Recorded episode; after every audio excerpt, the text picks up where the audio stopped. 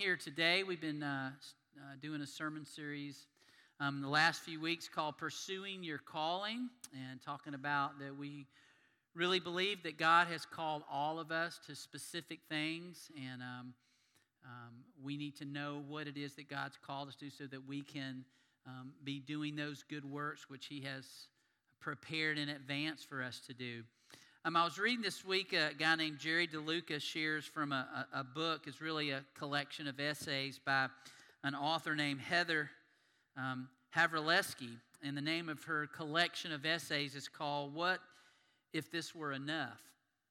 And she writes about finding meaning in the mundaneness of everyday life using Mozart as an example. Anybody ever heard of Mozart? Probably had to study him in music appreciation or something like that. But she says this in, in, in her book of essays. She says Mozart's father, Leopold, viewed his son's musical talent as a miracle given by God. He believed that it was his job to help Mozart share his miracle with the world. In Mozart's time, composers weren't seen as exalted class of humans.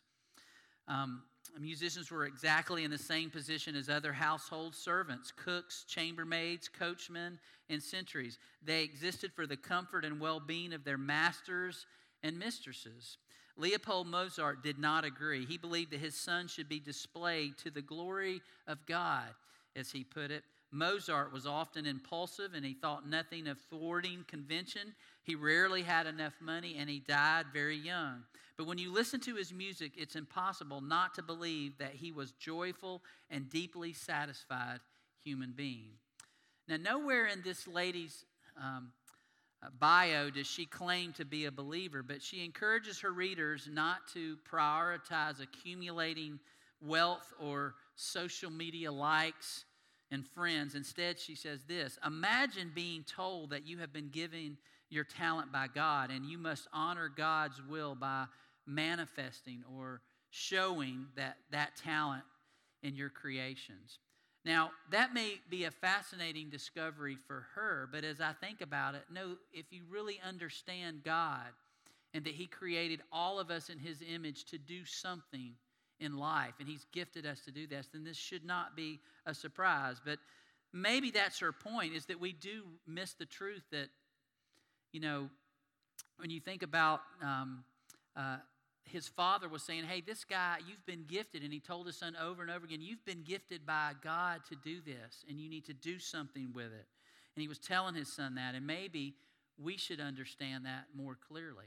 How many of you have had your parents say to you, You've been gifted with this, and God has gifted you with this so that you can be a blessing to the rest of the world? That's why He's gifted you with this. Now, don't raise your hand, but I wonder if more of us would teach our kids that, that you have gifts. You may not have figured those out yet, but God has gifted you that to give Him honor and glory in whatever it is that you do. So I want to read that again. Imagine being told that you've been given your talent by God and you must honor God's will by demonstrating or expressing that talent in your creations. Maybe it would make us live a little differently. Well, we've been talking about our, our, about pursuing our calling in life in the last few weeks. We looked at Abraham last week and how God had called him to leave all these things that he knew before and to go forward into a, a place where I will show you. And he didn't know exactly where that place was, but he kept following where God told him. And I believe God has created each of us in his image, and he's created each of us with, a spe- with specific good works that we've talked about, which he planned in advance for us to do while our time is here on earth and the ability and the gifts to actually accomplish those good works that He's created for us. But one of the challenges to pursuing our calling in life is this is being able to develop a healthy belief system that includes putting God at the core of everything that we do. And that's hard. And I would say it's hard in our Western culture to do that, and probably in the United States more than any other culture is to make God a part of the very core of everything we do. And I say that for this reason. We are so self sufficient in our country, aren't we? We are a first world country. We seem to have everything that we need at our fingertips. We're not really wanting. Now, I know there's people that are wanting in our country. I get that. Not saying that, but for the most part, we generally are, are kind of self sufficient. And sometimes I believe we operate as if we as humans alone have the ability to direct every aspect of our lives on our own. I don't need you. I don't need that person. And, and I know God, I believe we're made in His image, and, and I get God's there, and, and I appreciate God, and I know He's created the world. You may even think like that. But I can do this. God needs to worry about people in third world countries and second world countries, but we got this in first world countries, and, I, and I'm good. And I'll call you God if I need you, but I'm good. No, we have to come to a, a point where we really understand that God needs to be at the core of everything in our lives, or we're really not living intimately with Him. Ultimately, at some point in our lives, we will find out that that kind of philosophy of belief that we can direct our own lives apart from God will break us down and we'll find out it's not true. Now, for some of you in here, that's already happened. You've already had one of those moments where you go, man, that, God, I don't know what else to do. And that is a defining moment, and it's a good thing because it brings you closer to God when you have those kind of things. We're human. We've been created with incredible purpose, abilities, and gifts that God's given us, but we also have limitations, don't we? We break down after a while. We have some fundamental needs that can only be filled outside of us with other people that God's brought into our lives. And certainly there's a hole in our heart that can only be filled with God because He is our Creator. And I think God has created us, and we have to commit to pursuing and being in an intimate relationship with God. Now, when I say intimate relationship with God, some of us kind of go, Ooh, that's weird when you say intimate relationship. Because I'm even awkward with an intimate, some of us will even say, hey, I'm, I'm awkward with an intimate relationship anyway. But when you say with God, it just seems kind of, that's just kind of weird. How do I do that? How do I be intimate with God? But as we look through the Bible, as we look at these different people, I want to talk about Abraham last week. He had that intimate relationship with God. Have you ever met anybody that has an intimate relationship with God? Because when you meet them, you'll know. I had lunch with a guy this week who I had met before, but just very surface, hello, how you doing, and that was it. But I actually met with him this week, and I'm telling you, this guy blew me away with his intimate relationship with God. And when he was talking about what God had done in his life, I mean, it was like he was locked in. It was at the core of everything he does. And when he talked about it, you know, you know when he talked about God, you know what he said? He referred to him as Father. He said, Father told me, Father showed me, Father in his word says, he kept saying, Father. I'm like, man, this guy has an intimate relationship with God. And he wasn't showy about it. It was just that's who he was. And you could see the joy in his face when he talked about it. And what he was doing with his life, it was obvious that God had called him to do it. And he's got a great story. And in a couple of weeks, he's going to be here. I was so impressed to ask him to come and share his calling. And he'll be here in a couple of weeks. And if I could go and say next week you want to be here too because we've got a young lady that's going to share about her calling. Her name is Caitlin Crane. Some of y'all may know her or have heard of her, but she's got a ministry called Just One. And as a young lady, she is doing something about human trafficking. She feels God has called her to do something about that. And so she's going to be here with us next week and sharing a little bit of her stories. So back to my sermon. But that intimate relationship may seem strange, but when we look at, at, the people who were closest to God in the Bible, God called them in a lot of different ways and in a lot of different places, but they had that intimate relationship with God. And when we truly recognize our gifts and abilities are from God and that God created us to use those gifts and abilities to produce good works that He prepared for us, we see life through a different lens. I look at things, it's not about me. It's about God and others. That's what He's created me to think about. So today I want us to look at an interesting text from the book of Exodus Genesis, Exodus, second book of the Bible. And throughout all of Exodus, maybe some of y'all know this, maybe you don't, but we believe that Moses wrote the first five books of the Old Testament. And Moses in Exodus is really the guy who starts off, he's the, the main character, but he's writing later about his own life. And there's a lot of details about Moses and his calling, and that's a great calling. I encourage you to read about that in Exodus. But today, I want to talk about two guys that I'm sure you've heard of before. Not at all. One is Bezalel. Have y'all heard of Bezalel in the Bible? That's what I thought. I didn't think anybody heard of Bezalel. Have you heard of Aholiab, have you heard of him? It's not somebody that we necessarily remember, but we're going to read about them in just a minute. In the beginning of Exodus, before I talk about those specific guys, and we're going to be in Exodus 31 if you want to go ahead and get ready for that, but I want to just give you a little bit of background on Exodus. And some of you have heard these stories before and know this, but again, I encourage you, if you're at a point in your life where you're just kind of maybe you know, seeking out what God, read Exodus. It's fantastic story about the life of Moses and the, the, the, um, uh, the people of Israel and how God had called them with Abraham, and then they went through these years. And in Exodus, we read about for, for hundreds of years, I think it was like 400 years, they have been under the thumb of Egypt. They have been oppressed by the, uh, by the Egyptians. And, and we end the book of Genesis talking about Joseph and how great he was. If you know that great story, yeah, the guy with many colored coat who became a ruler in Egypt. And we end that with many hundreds of years later, where basically the Pharaoh of Egypt goes, There's a lot of Israelites here in our country. It's making me very uncomfortable with all these Israelites because there's so many of them and they keep uh, being fruitful and multiplying that before long they're just going to take over. So we need to do something about this. We need to make them like slaves and we need to crack down on this. And he's the one who said, and we got to start getting rid of the baby boys. And you remember Moses was one of those boys who should have been killed under Pharaoh's order, but his daughter found him floating in the little basket in the river and she took him into her home. And so we know that's kind of how Moses' life got started. And eventually, Moses, one day as an adult, sees an Egyptian mistreating an Israelite, and he knows the connection, he knows his background, and he sees every day that there's something wrong here. I know what my background really is, and why are these people treating my people like this? And he eventually kills an Egyptian who is mistreating an Israelite, and somebody sees him, and he has to flee, and he goes to the desert. And that's when Moses has this incredible calling from God where he sees a bush burning, but it's really not burning. And God says, Look, I've heard the cries of my people. I've heard the cries of their oppression. I know what's going on, and I'm sending you to go and do something about that. He goes, Me? I can't go back there. They want to kill me. He goes, No, I've chosen you. And, and Moses argues with God and says, No, you, you have the wrong guy. I can't speak as you have a brother. He can be your spokesman. But who created your mouth? Who created your tongue? I did. You can speak just fine. I'm not going to change who I've called to do this. It's you.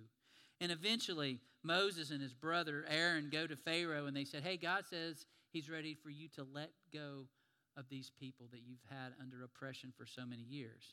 But Pharaoh's heart was hardened, as we know, and he said, No, I'm not going to do that. And then there follows these numerous encounters with all these plagues. There was 10 in all, where they said, Hey, you're not going to do what God says. He's going to send this plague on you. And, and, and Pharaoh goes, I'm not scared of that. And then all of a sudden he goes, Okay, please call off the dogs, whatever. There wasn't a plague of dogs. I'm just saying that as a manner of speaking. He said, Call off the gnats, call off whatever it is, the different plagues. And then he says, Okay, I'll let them go. And then he, then he reneges. He goes, No, I'm not going to do that. And he, and he puts them back.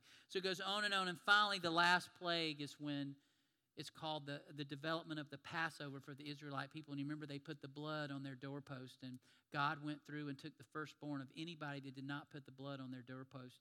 And eventually, Pharaoh lost his own son, and finally, he goes, Get your people and get out of here. And they make this mass exodus, this exit out. Do you realize that there were probably a million people that were leaving Egypt at the time? Can you imagine a million people going, all right, everybody get up, we're going. A million people, we're all going. Can you imagine that crowd? I mean, I've been to a, a few like football games where there's been like 50,000 or 60,000 people. Ever been in one of them and you see everybody exit? What a nightmare it is. Can you imagine with a million people leaving the country with all their stuff and their animals and their kids and their possessions after being in one place for so long? So that's what they do. And then Exodus tells us the story of this, this Exodus and this incredible miracle because they're out there, and all of a sudden, Pharaoh goes, You know what? What have I just done? I just let a million people of our workforce go. How are we going to get anything done now? What was I thinking? Go back and get them. And he sends his army out to get them. And then the people have just left, and they're going, What in the world? Why did you bring us out of here, Moses? We're all going to die. And they have no faith. And then Moses says, God, you got to work with me here. And he parts the Red Sea, and the people go through safely. And then Pharaoh's army, as it covers them up. And the people are saved. Y'all know these stories, they're incredible. If you don't know these stories, read Exodus. It's incredible how God works through these things. But God was preparing them for this promised land that He had promised Abraham.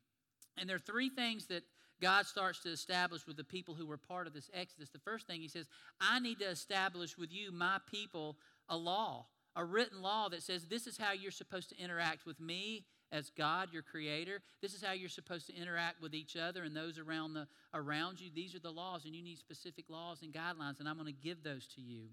And then he says, I want you to construct a tabernacle. And a tabernacle is different than a temple in that a tabernacle was portable. Wherever they traveled, they would take this tabernacle and be able to set it up and have a worship service to God and do their sacrifices just as God had told them. And then finally, he says, I'm going to also establish through this group of people who were exiting this journey to take possession of this promised land that I promised your father Abraham so many years ago.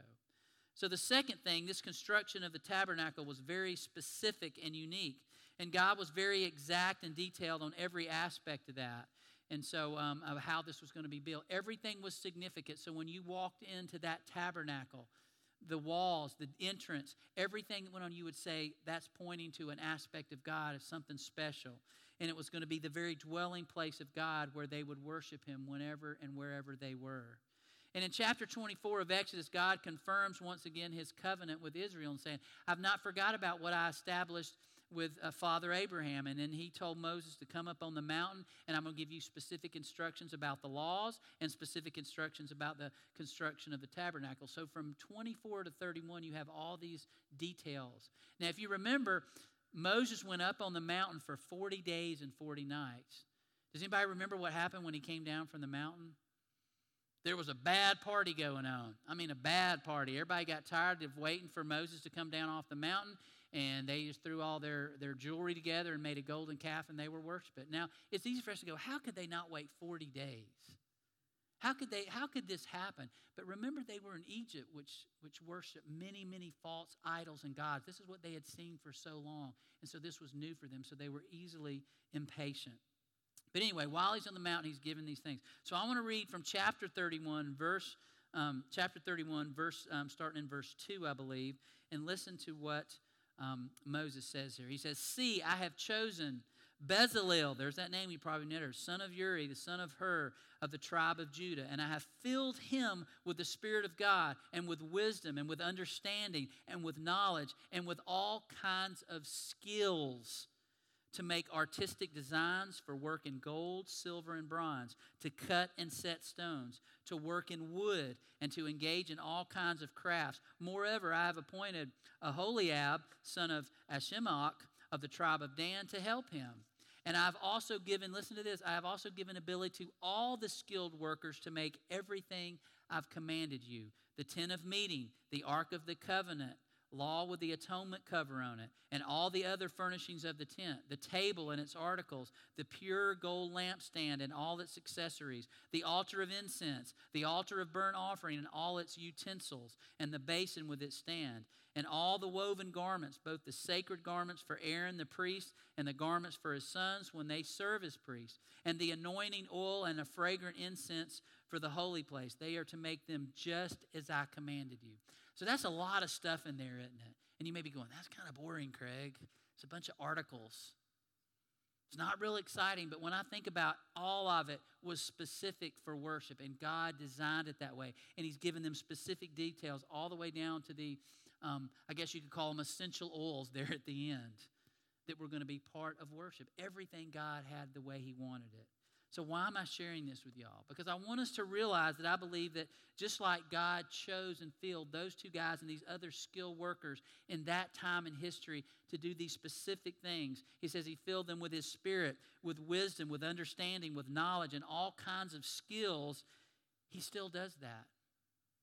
He still fills us with His Spirit. He still gives us wisdom and understanding and knowledge and skills. I don't know what you do for a living. I don't know what God's called you to do or what He's calling you to think about doing for a living, but God is working in your heart and your mind because He's given you skills and abilities and wisdom to do something for Him with those skills and abilities. That's why Paul wrote, and I repeat it all the time in Ephesians you are God's workmanship, you are God's handiwork, created to do God's handiwork in the world, and he's, he's prepared those for you in advance.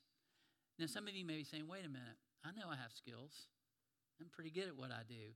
But I didn't get that from God. I did that. I'm the one who went to school. I'm the one that busted my tail and put myself through school. I'm the one who's worked all those hours in this certain particular field. I'm the one who did all that. I'm the one who's got seniority now because of all my hard work. No, actually, you didn't do that alone. There were a lot of people that got you to that point, And God has been doing that in and through you through your whole life. Whether you acknowledge Him or not, He's been doing that. And as long as we think we did it and God is impersonal, we will miss out on the full understanding of our calling and being fulfilled in that calling. Because if it's all about us, we miss out on what God has called us to do in the world is to glorify him and to bring people to know him. Now I'm thinking about all the different things that that all of y'all are sitting out there doing. Now I'm thinking about these folks and, and I watch every week and I go, God, I wish I could play drums. Man, I wish I could play guitar and you know the Wallace family of freaking natures, aren't they? They can all play and sing, you know. And I mean that with all due respect, okay? I do, but I just go, that is a gift. But I'm thankful that Kevin and Allison have told their kids, you've been given a gift. And that gift is not something you hold to yourself and bring glory to yourself, but it's something you bring glory to God. And it's something that you bring and, and show people God through what you do with your gifts. And we need to do that with our kids, no matter what it is. And I just want to name some things, and, and, and this may be what you do. I thought about um, Daryl up here. He's a pilot for Delta, and he also plays guitar, you know?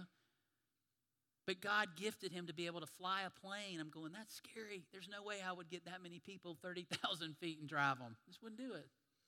I'd mess it up, I'd crash.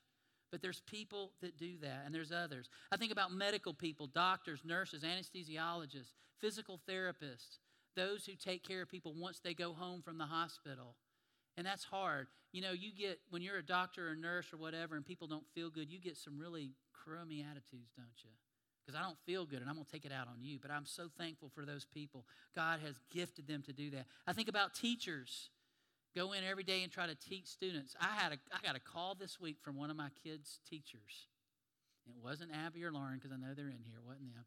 It was our five year old. And she got in trouble at school. And it was embarrassing. The, the coach called and she was doing something in P that she wasn't supposed to do and was showed a little attitude about it. So I got the call, you know, and I was embarrassed, but I was like, man, it's hard being a teacher.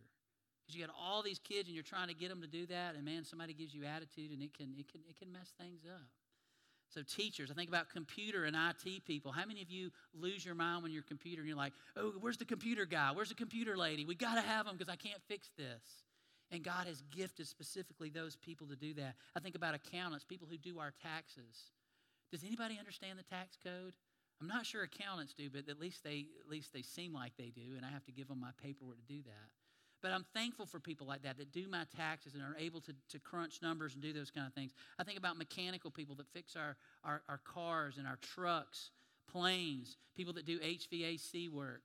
Aren't you glad when you see your air conditioning's not working and you see that guy or that gal pull up in your drive, like, oh, finally, relief? And people have been gifted to do that. Electrical people, engineers. When this building was built, I was blown away and I thought about this specific passage. I really did. Because I haven't ever even built a doghouse. I don't know anything about construction. But as this church was being built from the beginning, how many of y'all were here when the church wasn't finished and we came in here and we took Sharpies and we wrote verses on the different, uh, on the mail? How many? You raise your hand. Don't be ashamed. Yeah, that was fun, wasn't it?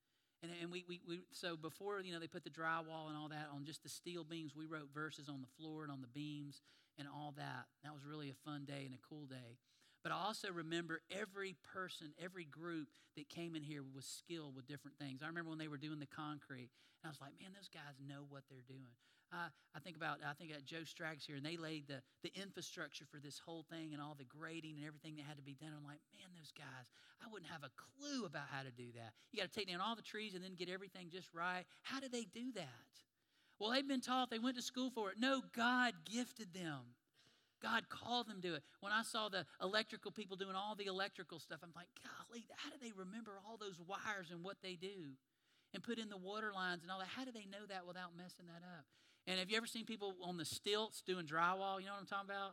There were, there were guys and gals in here on those stilts, you know, those high things, and, they're, and they got those little things of mud with the, with the what do you call them? The, um, Yeah, yeah, those things. And and they're and they're scraping and they're just laughing and they're talking and they're just I mean, it's like, man, that's a gift. No, they do that every day. Their their grandfather taught them, their father taught them, their uncle. No, God gifted them. I believe that with all my heart. I, as, as each person came in here and did what God gifted them to do, I don't know if they really grasped the fact that they were doing something for God, but we had a couple of lunches for them, and that's what we told them. We said, Thank you. You are building a building that's going to bring people to know Christ by using your gifts and skills. And I know there's probably some I'm like, Yeah, whatever, dude. You're a preacher, you're supposed to say that. But I really thought this is amazing. And I thought about that when I think of this. And I can mention a lot managers, leaders, engineers, people who work retail, salespeople, customer service people. That's, that's a difficult job, but you work with people and it's important.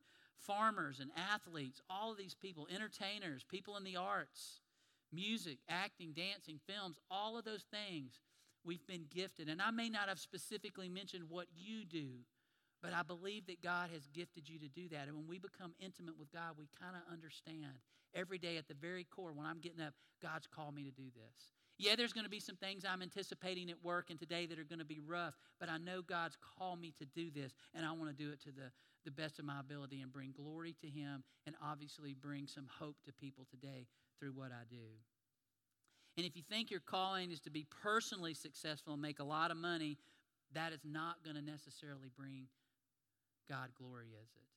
It's just about your personal success. You've missed your calling. It's beyond that. If in the process you get you get fame, in the process if you get money, that's okay, but ultimately God has called you to something even greater than that. So God wants to see him in our work, in our job, in our efforts. And, and I mentioned, uh, you know, I talk about this, and, and I see Kevin up here, and when you hear your kids sing or you see them uh, in athletics and you see them performing, and you're going, that's my son, that's my daughter, you're proud of that. You see them performing and doing what they're gifted to do. It, it, makes you proud. And I think God looks down as He looked down on those people who built the tabernacle. Do y'all not think God couldn't have built that tabernacle Himself? He goes, Moses, I got this. Okay, here's where the tabernacle's going to be. I'm going I'm to set it up for you just like I want to. Don't screw it up, but I'm going to do it because y'all will probably mess it up, but you're going to do it this way. If he can make a hippopotamus and an elephant and a whale, I think he can make the tabernacle by himself.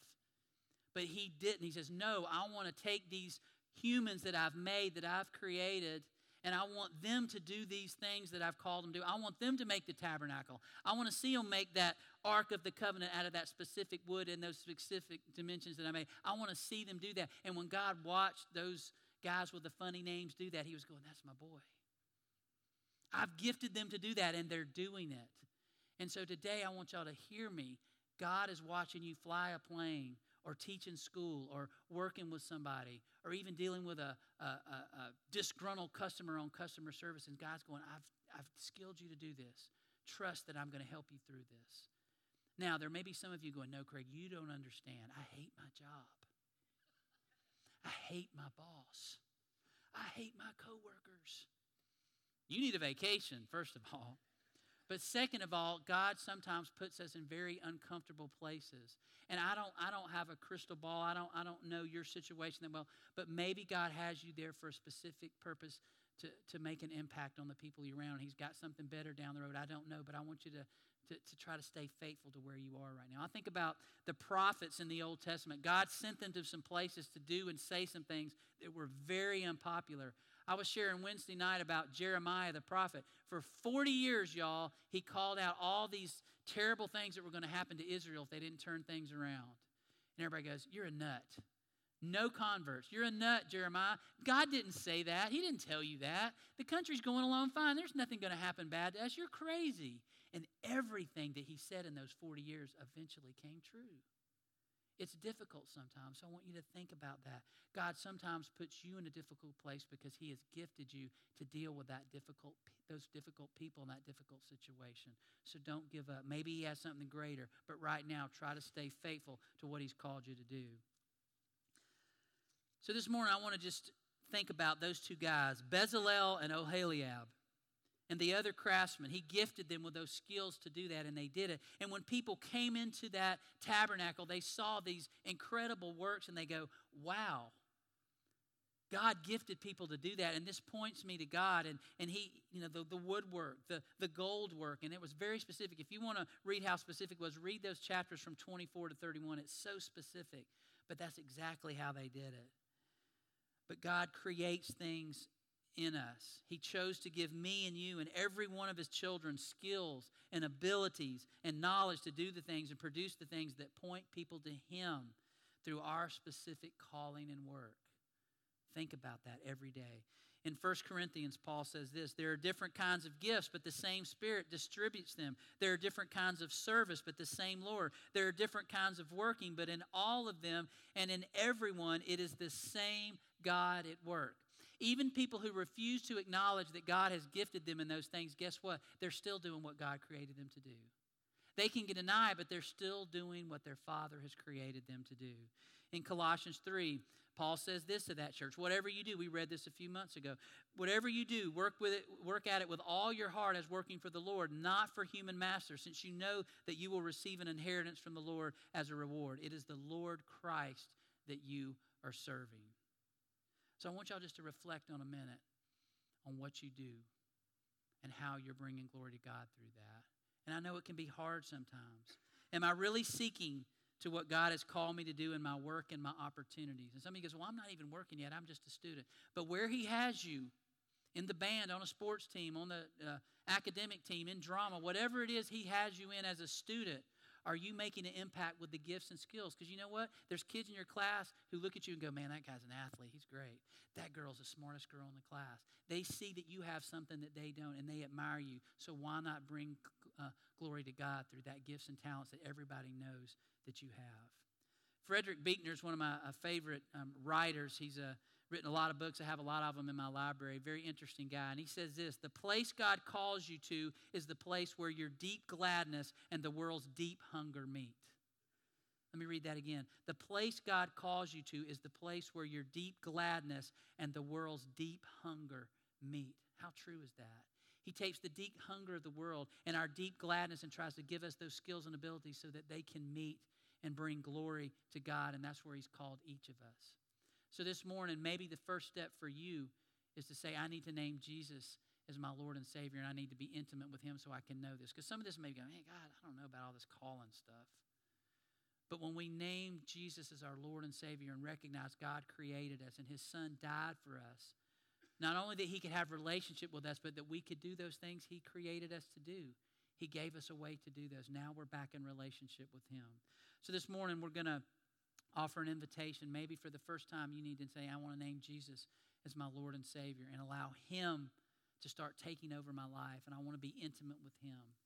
And we're going to offer that invitation. Or maybe you're looking for a church home where we say, we believe that part of our job as the church is to connect people with that that place where the deep gladness and the world's deep hunger mean we want to connect you in some sort of a service in the church. We want to do that.